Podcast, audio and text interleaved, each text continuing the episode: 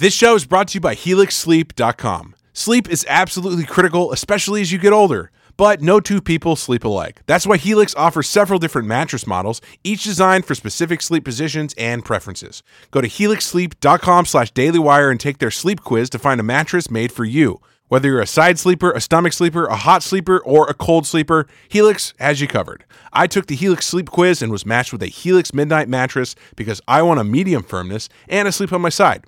So far, my new mattress is a godsend. Don't want to take my word for it? Helix has been awarded the number one mattress picked by GQ and Wired magazine. It's even recommended by multiple leading chiropractors and doctors of sleep medicine as a go to solution for improving your sleep.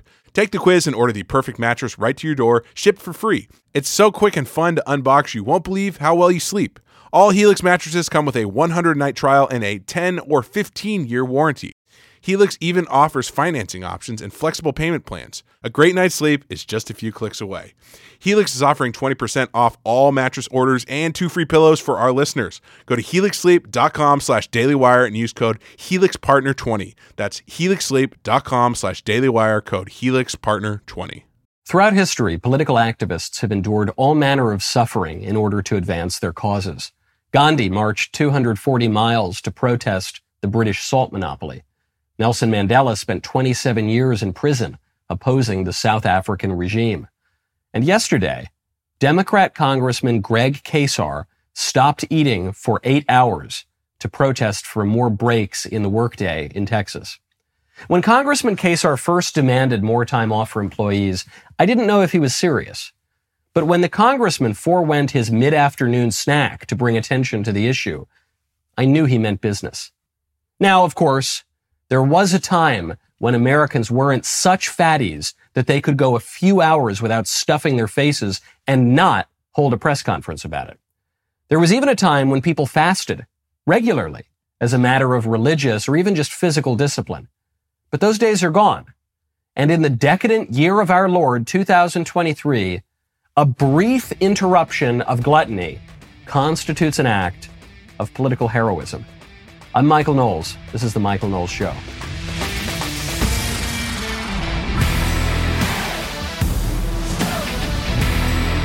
Welcome back to The Michael Knowles Show. Congressman Casar's brief interruption of stuffing himself actually was not the craziest thing on Capitol Hill yesterday. There's a lot going on. You know, I'm still in Hungary, and we'll get to a, a, a fabulous statement that Prime Minister Viktor Orban just made here. I'll be speaking later on today at the MCC Fest in Egerstrom in uh, Hungary. But going back to Capitol Hill for a second, the craziest thing that took place at Capitol Hill yesterday was the UFO hearing. And I went in and I, I wanted to keep an open mind. And I, you know, we've had some debates about aliens at the Daily Wire. I cannot overstate just how stupid these hearings are. I predicted they would be stupid. I tried to keep it. They're, it's so dumb and so obviously fake. But let's hear them out. Uh, first clip from Congressman Tim Burchett asking, and this is a very serious question. Has anyone been injured or harmed retrieving or even covering up the supposed alien spacecraft? Do you have any personal knowledge of people who have been harmed or injured in efforts to cover up or conceal these extraterrestrial technology? Yes. Personally.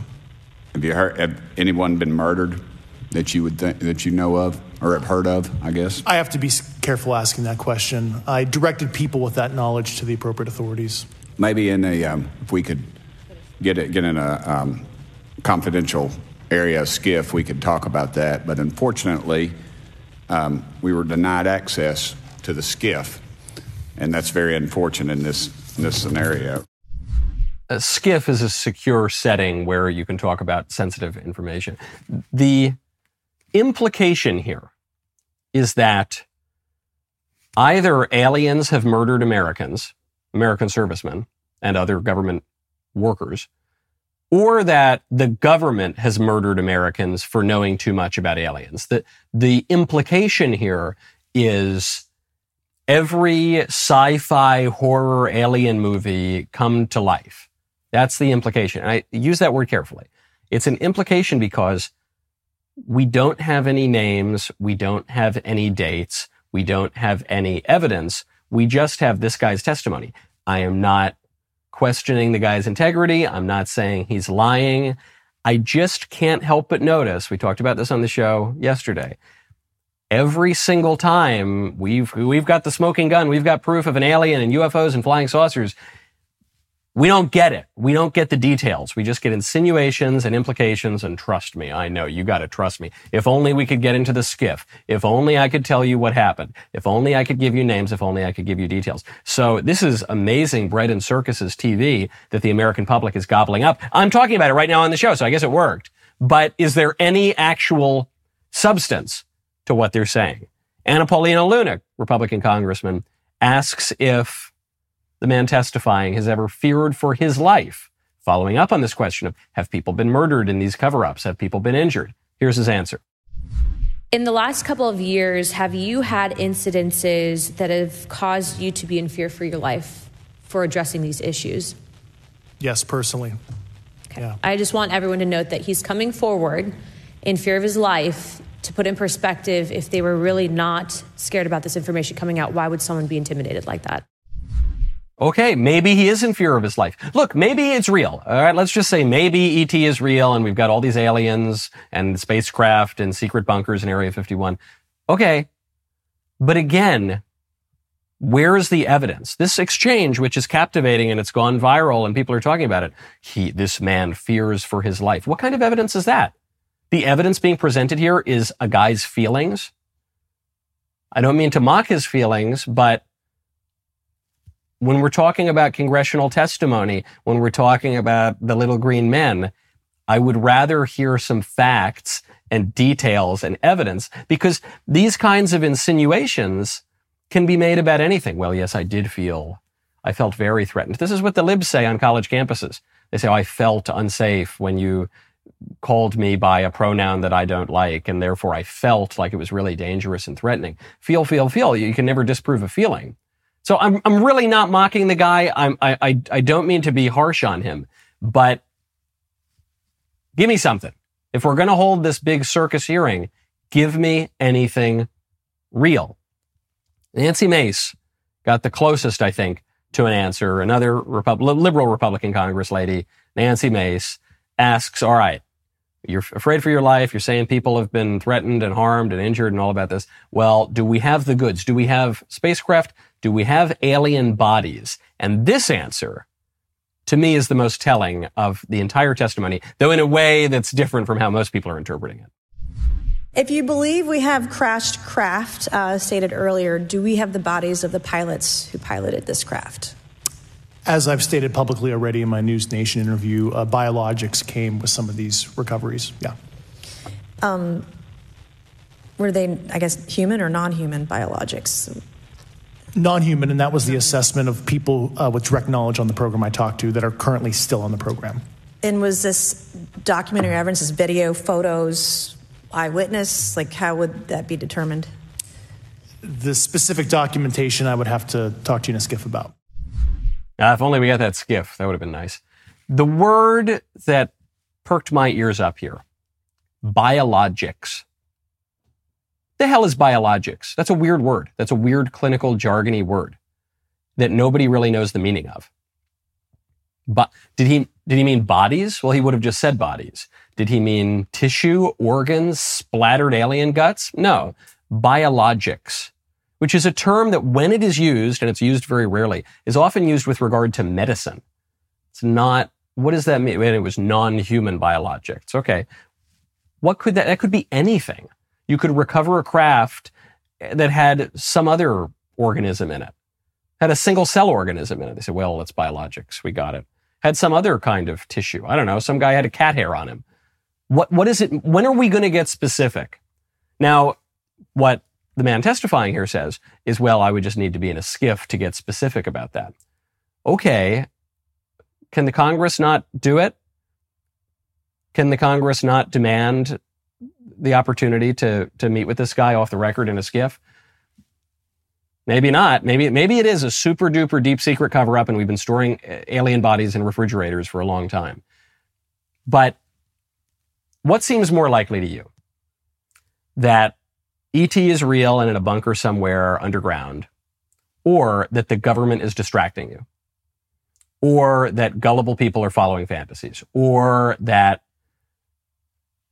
what? That it, at the moment that we've got really pressing national matters, the U.S. Congress and the bureaucracy are putting on a bread and circuses show that is succeeding because we're all talking about it. What do you seems more, think seems more likely?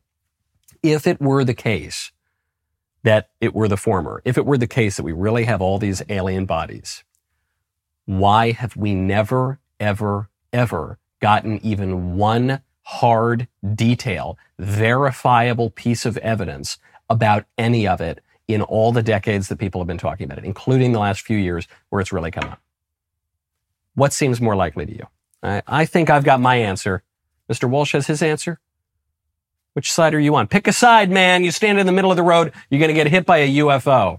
You got to talk to your friends about these things. When you want to talk to your friends, you got to check out Pure Talk. Right now, go to puretalk.com slash Knowles. You know a company is looking out for you when they actually upgrade your service and don't charge you for it. This is great news for new and current Pure Talk customers. Pure Talk just added data to every plan and includes a mobile hotspot with no price increase whatsoever. If you've considered Pure Talk before but haven't made the switch, take a look again. For just 20 bucks a month, you will get unlimited talk, text, and now 50% more 5G data plus their new mobile hotspot. This is why I love Pure Talk.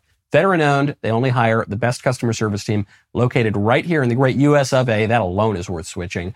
Most families are saving almost $1,000 a year while enjoying the most dependable 5G network in America. Remember, you vote with how you spend your money. So stop supporting woke wireless companies that don't support you. Go to puretalk.com slash Knowles. You'll save an additional 50% off your first month because they value you. Go to puretalk.com slash Knowles. Pure Talk, wireless for Americans by Americans. That is puretalk.com slash Knowles. Speaking of bizarre claims coming from our government, Joe Biden uh, made a claim just yesterday about one of his great successes that I don't really remember happening. I said I'd cure cancer. They looked at me like, why cancer? Because no one thinks we can.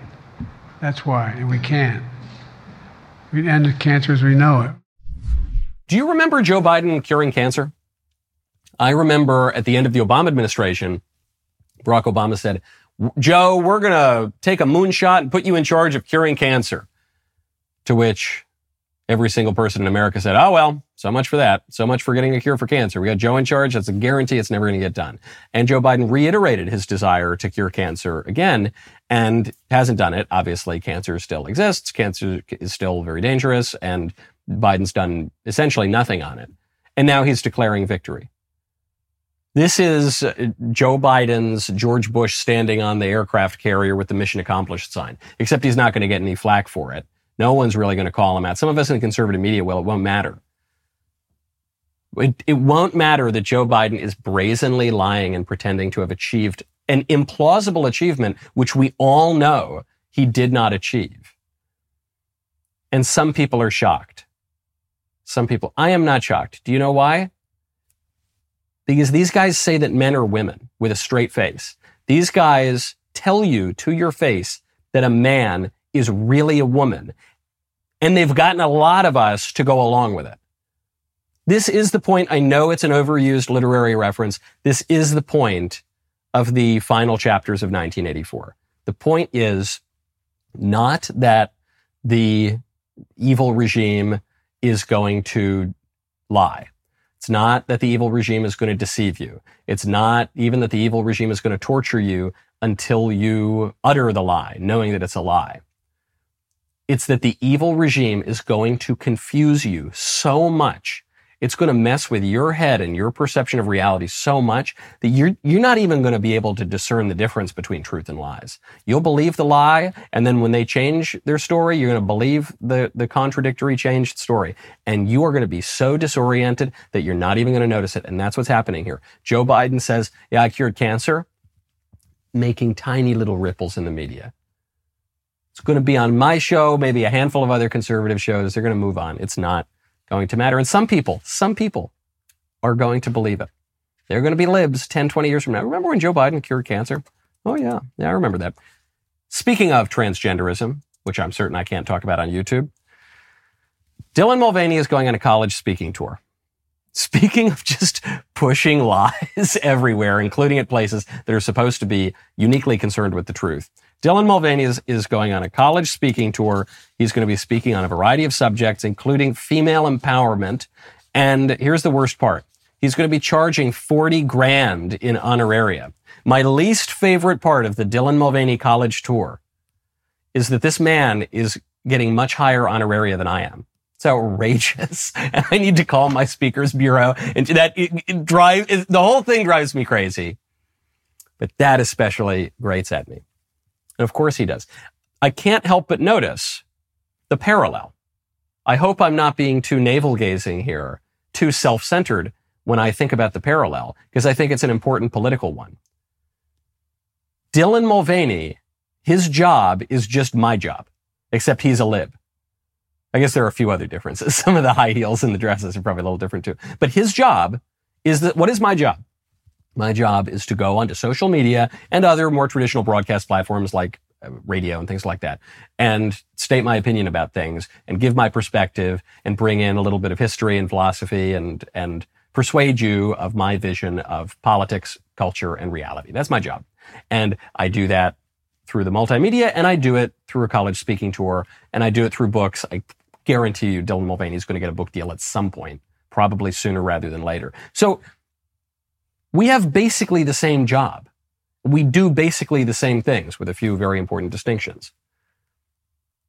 And the difference is Dylan Mulvaney is going to be paid a lot more money to do a lot less work, and he's going to be censored a lot less often than I am. And it's not just me, it's every other conservative.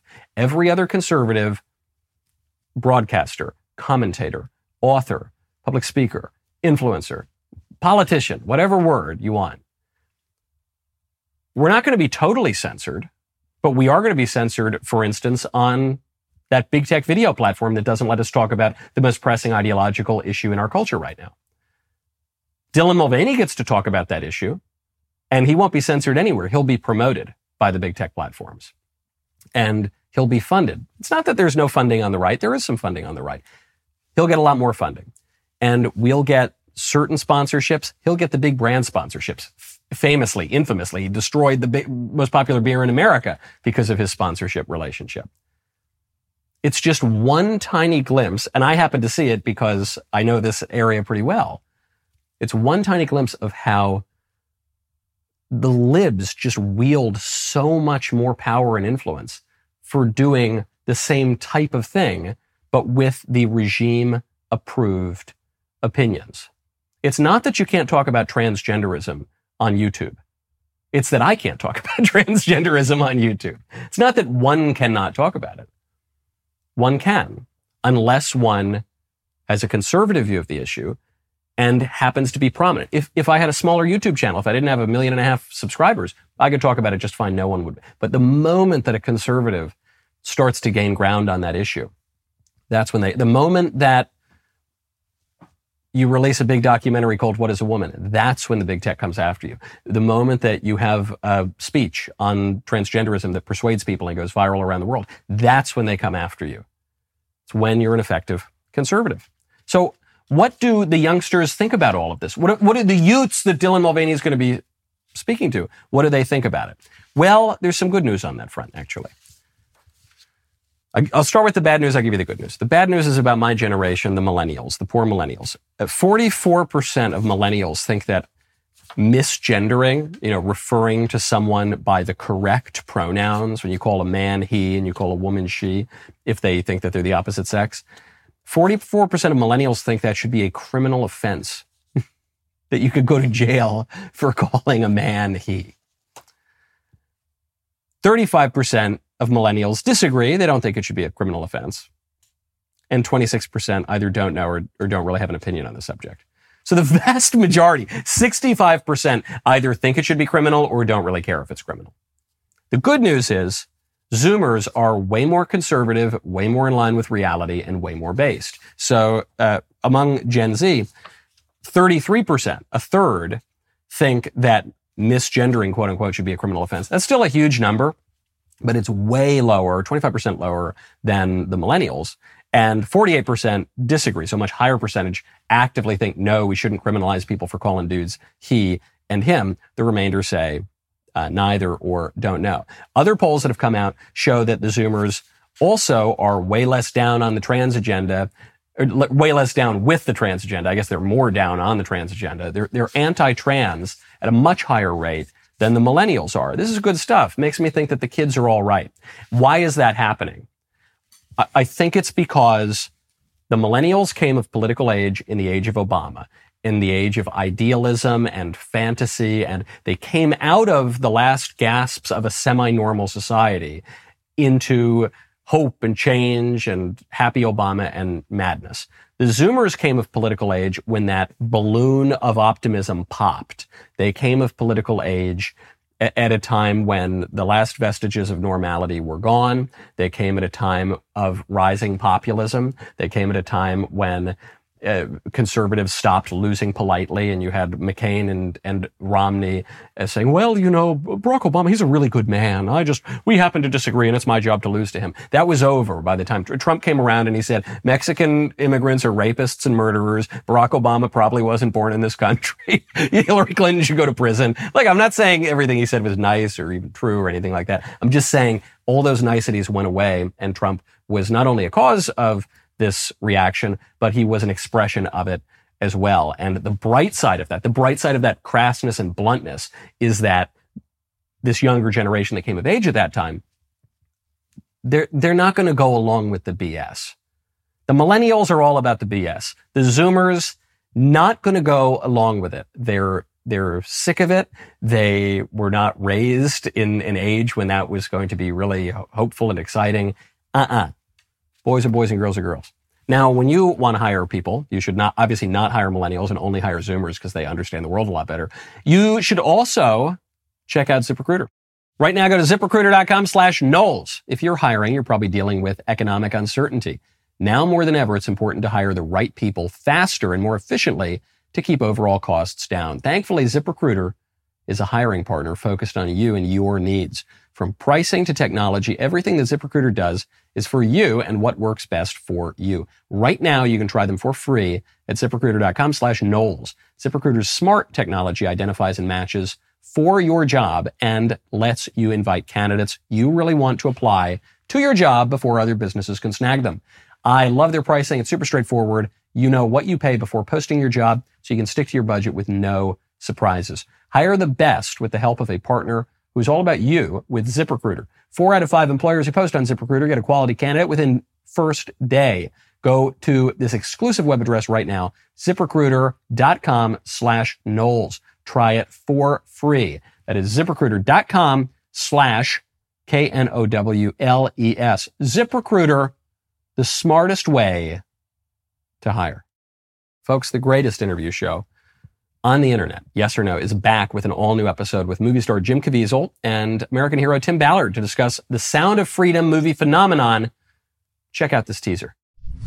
It's just a coincidence that many elites in Hollywood and big tech are also some of the harshest critics of the Sound of Freedom movie. Does Michael think it's a coincidence? I'm just thinking about it for a second. I don't think he thinks it's a coincidence. Don't give me the answer. it's cheating. It's cheating. I want the judges to note that.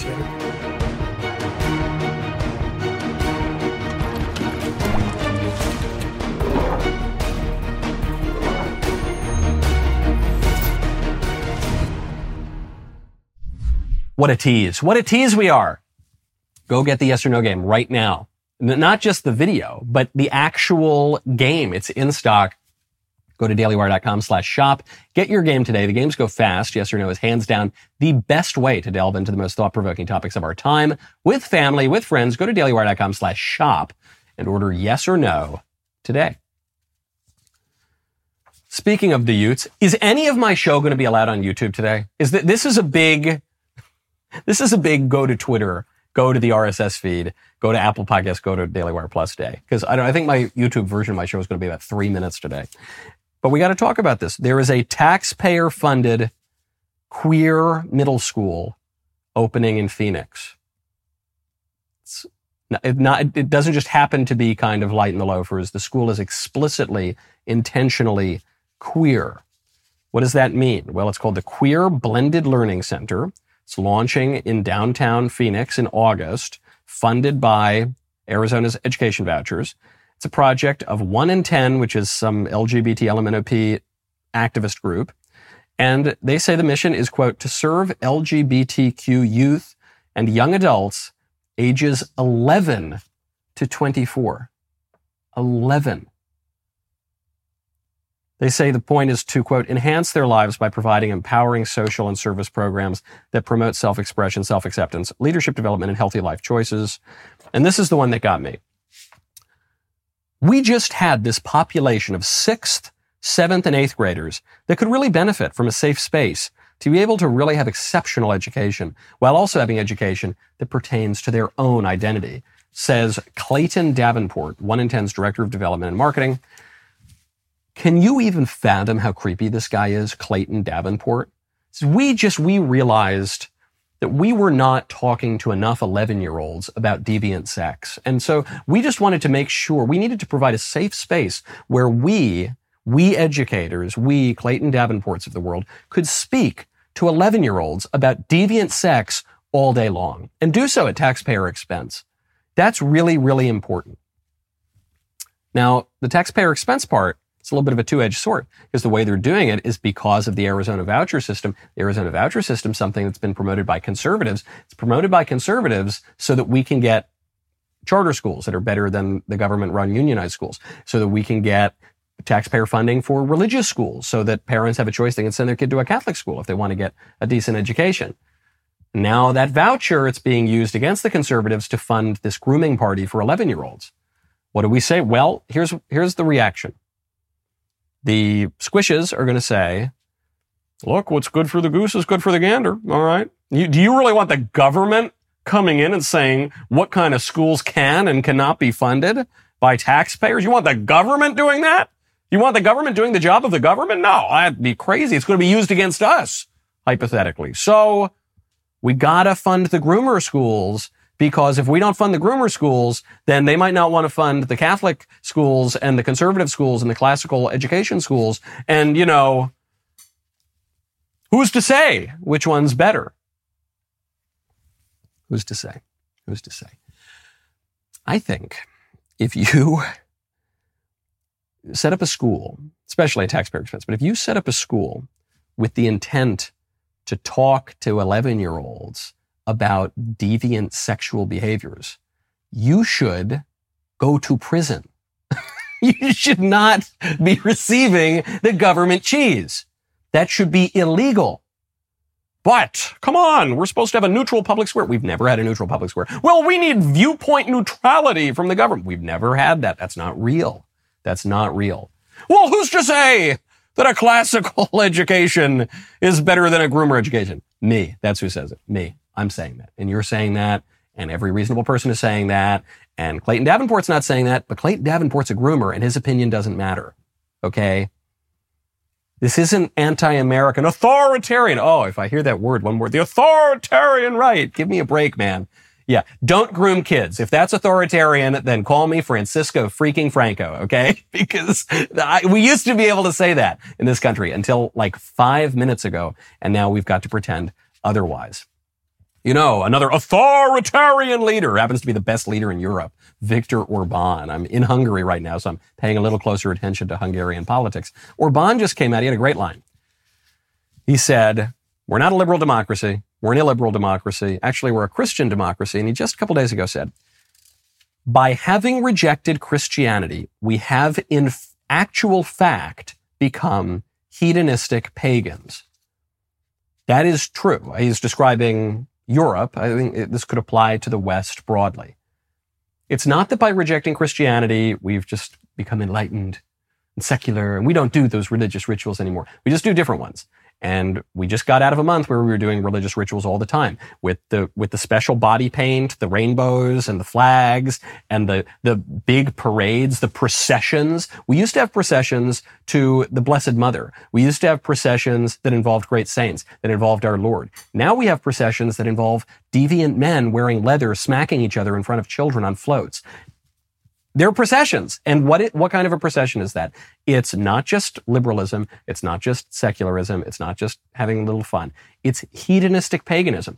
Prime Minister Orban just hit the nail on the head. We will be talking about a lot of these things tomorrow when I'm at the MCC Fest speaking in Egerstrom. I think I'm mispronouncing that, but I'm very excited to do that. And that will be conclude my trip, and then we'll we'll come back and and be back in the studio next week. Gotta restore some standards, folks. There's a there's a story. I don't know. Since since two thirds of the show is not on YouTube anyway, might as well get into it today. Uh, a little tease at the very least. Malaysia's government just stepped into hot water this is Malaysia. It's not evil Western Orban. It's Malaysia, which I think the libs still consider good because it's non-Western. So Malaysia halted a concert by a band called the 1975. What is that? I don't know. It, it says here it's a British pop rock band. And the Malaysian government halted this concert because two dudes on stage, two members of the band started kissing each other. And Malaysia came in and said, nah, you're not going to do that here. oh no, how terrible, how awful. The liberals up in arms a reminder that the liberals, for all their talk about multiculturalism, have absolutely no respect for anyone else's culture. The Biden administration, during Pride Month, I heard this from a liberal journalist in Hungary. She was in favor of this. I was quite opposed to it. The Biden administration sent a, a big gay pride flag, even though Hungary is anti public LGBT stuff. Sent a big pride flag, had a big pride celebration in the embassy. They, forget about Hungary. They did it at the Vatican. It's so disrespectful. We say, oh, we need multiculturalism. We need to bring everybody in. Our culture is so evil. We, we want to learn from all the cultures of the world. And then in the very next breath, these liberals impose their radical, hedonistic pagan ideology onto others. You know, when Jordan Peterson made the decision to join Daily Wire Plus, it was a major win for those who champion intellectual debate. With one year of unparalleled output, his contributions have set new standards and remained unmatched by any other platform. Daily Wire Plus now has a vast array of exclusive Jordan Peterson content, offering hundreds of hours of captivating content you won't find anywhere else. Jordan has created thought-provoking works that reshape your perspective on life, which include Vision and Destiny, Marriage and Dragons, Monsters and Men. It's a lot of stuff. Additionally, you can immerse yourself in discussions that nurture your spiritual side, like Logos and Literacy and Jordan's groundbreaking series on the book of Exodus. I have not even mentioned his Beyond Order lecture series or extensive, his extensive archive of lectures and podcasts. This is the compendium of all things Jordan. Plus, there is even more new exclusive content on the horizon. By becoming a Daily Wire Plus member, you will embark on an unforgettable experience that will fuel your thirst for knowledge and inspire personal growth like never before and that will make you clean your room. So go to dailywire.com slash subscribe, become a member today finally, finally, we've arrived at my favorite time of the week when I get to hear from you in the mailbag. This mailbag is sponsored by Pure Talk. Go to puretalk.com, select a plan, enter code Knowles, K-N-W-L-E-S, to get 50%, 50% off your first month. Let's take it away. Hi, Michael. I'm a fellow Catholic and new to your show, and heard you mention how you and your wife came back together after some time apart. I was wondering how realistic that would be in my situation. I met the most amazing man, and we were in a great relationship until he made a big life change, which made him very stressed and overwhelmed. He told me he couldn't be in a relationship, but that he wanted to see me again in the future.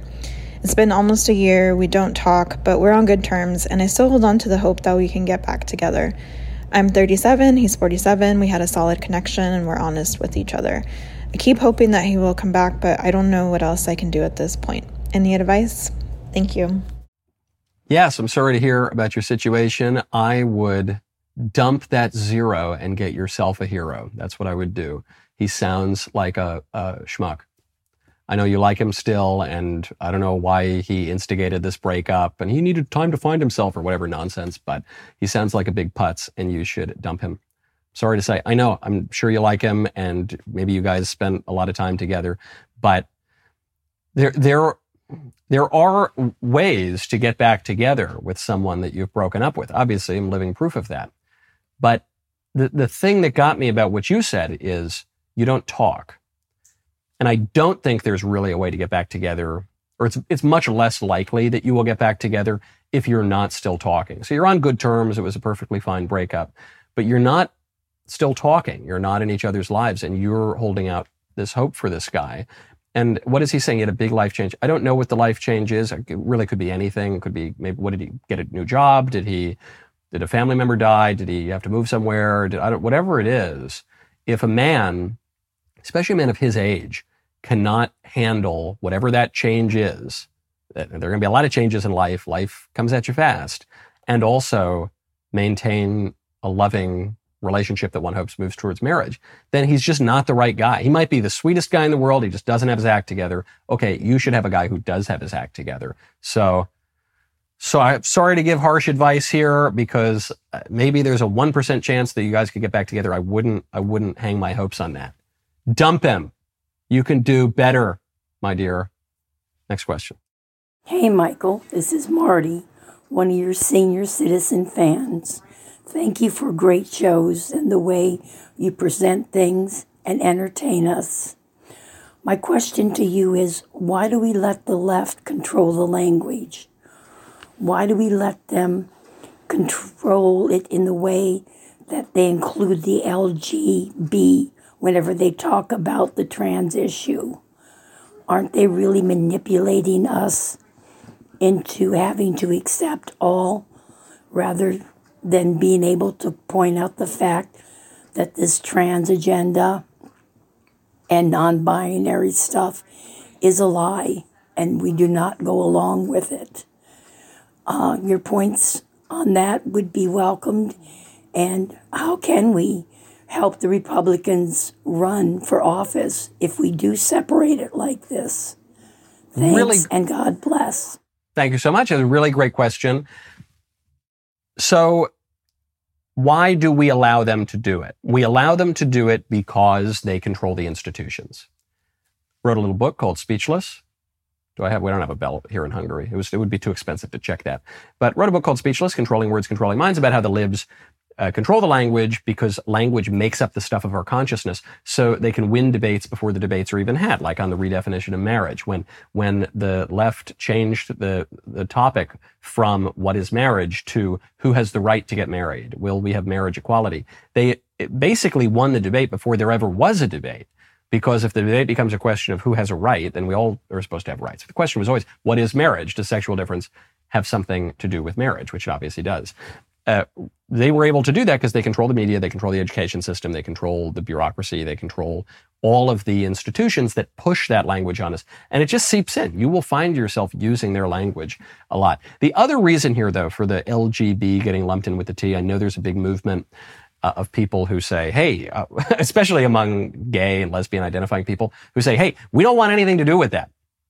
Get that out of here. We don't want the T. The T is crazy. We're actually, the T undermines the LGB part because the LGB part says we're born this way. And uh, what is a, what is a G? Is a guy who is Andrew Tate, I guess, calls himself top G. What is the, what is gay though? It means you're a man who is attracted to other men. Well, if men can be women and women can be men and there's no such real category as men, well then gay no longer makes any sense. I, I get all of that.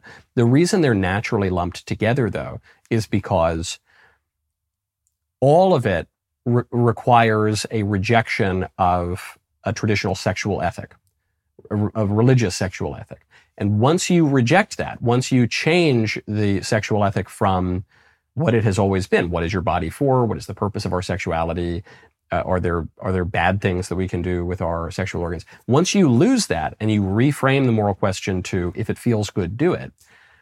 Then you you've accepted the premise. When when you accept the idea that men and women are basically interchangeable, such that the union of two men is basically the same as the union of a man and a woman, well then you've accepted the premise that will lead to transgenderism, which is that men and women are so similar that one can become the other one. So that's why. How do we encourage Republicans? Well, we can tell them to be on guard about language. We can try to gain power in the institutions to wield it in a way that that uh, imposes our language, uh, which is more in line with reality, onto the culture. Uh, but I don't think we're going to do it by splitting hairs over the LGB and the T. Uh, like it or not, they're lumped together. Next question. Hey, Michael. I came for Ben and stayed for you and backstage episodes. All right. I'm a practicing Catholic who, like many other Catholics, struggles to reconcile Catholic teachings with this fallen world. I find that when you know someone personally, then your beliefs, while still strong, show real world consequence to someone you are friends with. My example would be Dave Rubin, who I'm also a big fan of. While I agree with and understand why gay marriage is wrong, how do you actively advocate against gay marriage when Dave Rubin is in a gay marriage himself with children? If you are his friend and became a senator, for example, how can you maintain a great relationship with him if he's aware that if you theoretically would have the congressional vote, that you would choose to vote to dissolve his marriage? How could he want a friendship with you if you have that goal? Thanks for the show. I listen daily, and it creates great conversation and debate in my family and especially with my kids. Have a great day. Thank you very much. That's a really good question. And I'll broaden it out a little bit. I've gotten all sorts of questions about specific friends of mine, and I'll, I'll try to broaden it out because I think, you know, my friend, as you point out, my friends are my friends. And so if I'm going to have a conversation that involves some personal issue of theirs, I'll probably have it privately. Uh, but it's a great observation because I'm from New York. I went to Yale and I lived in Los Angeles and worked in show business. A disproportionate number of my friends are of the homosexual persuasion. okay. I went both, both places on the coast. It's a little light in the loafers and Yale is the gayest university ever in all of history. So yeah, I've got a lot of friends who are inclined that way. And how do I remain friends with them? Well, I think it's because I'm not wishy-washy about what I think. I, I think if if I had an opinion and I said, well, marriage just intrinsically involves sexual difference, and it, that's just what marriage is. But then I went up to a, a gay identifying, any kind of identifying friend of mine, and uh, said, well, actually, though, but then I don't, I didn't exactly mean that, and that, and then it would seem that I am not holding a view that's grounded in reason, that I'm holding a view that's grounded in nothing more but bigotry and prejudice. And, and then they, they might have a real cause to be upset with me. But I'm not afraid to say it because it's, just my view and my friends respect my views just as I respect that they have in good faith come to their own views. And, and so, uh, you know, the, the notion that, uh, if I were in public office and this issue were politically viable, that I would vote to define marriage as what marriage really is. Uh, I, I, don't think that would upset anybody. I've got friends who are in uh, same so-called same-sex marriages and I like their partners, and some of them are dear, dear friends of mine. And it, I'm not saying I'm going to throw these people in the gulag, you know, I'm not suggesting anything that I think would be harmful to them. Of course not.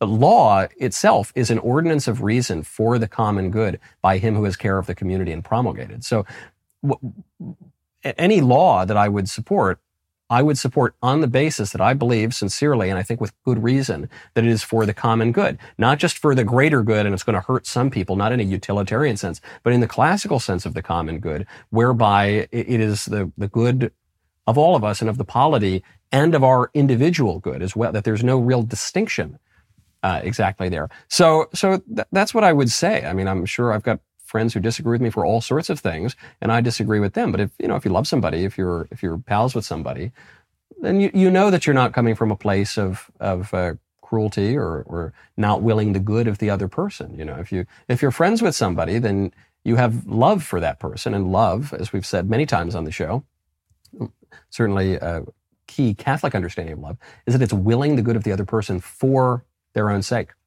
Next question. Good morning, Michael. First off, I've been listening to your show for quite some time, and I really appreciate that you not only address the major issues facing our society, but also address the spiritual warfare behind all of it.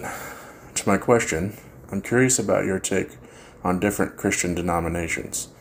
My family and I attend a church that would fall into the non denominational category.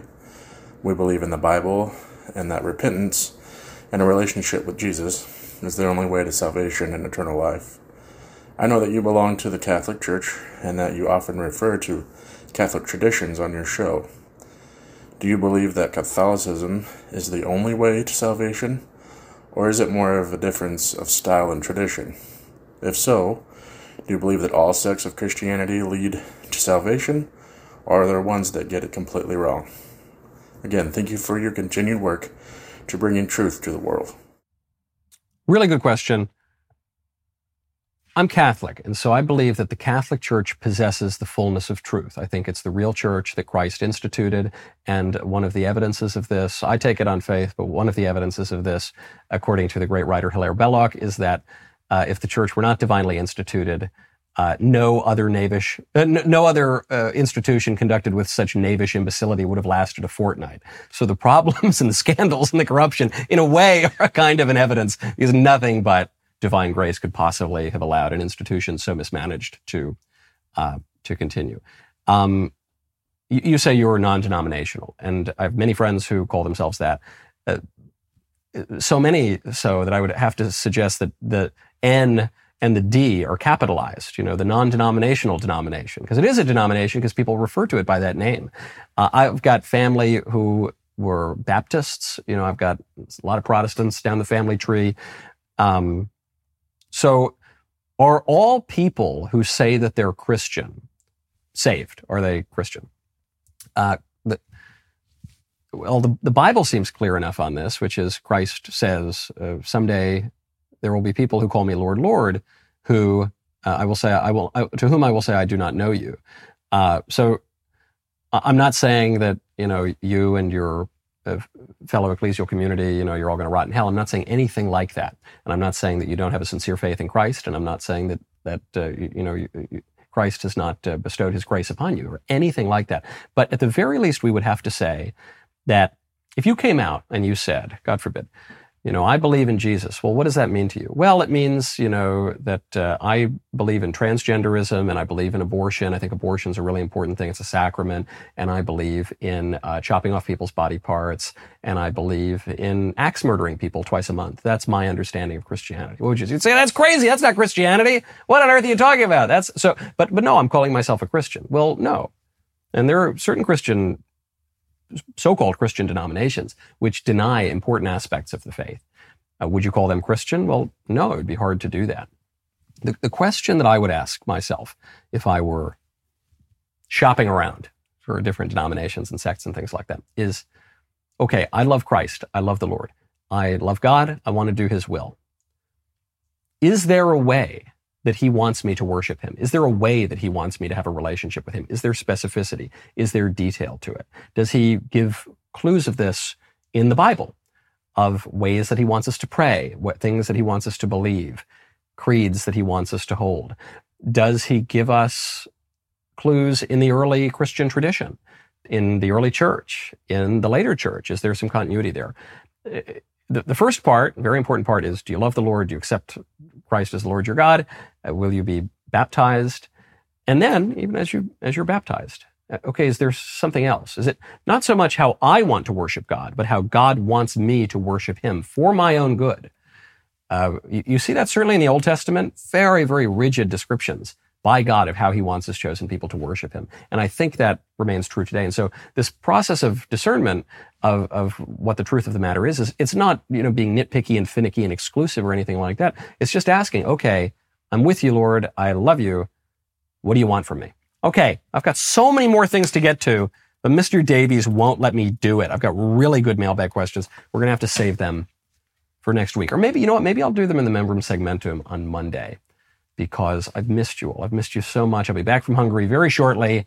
See some of you in Hungary at my speech later on today. In the meantime, I'm Michael Knowles. This is The Michael Knowles Show. See you Monday.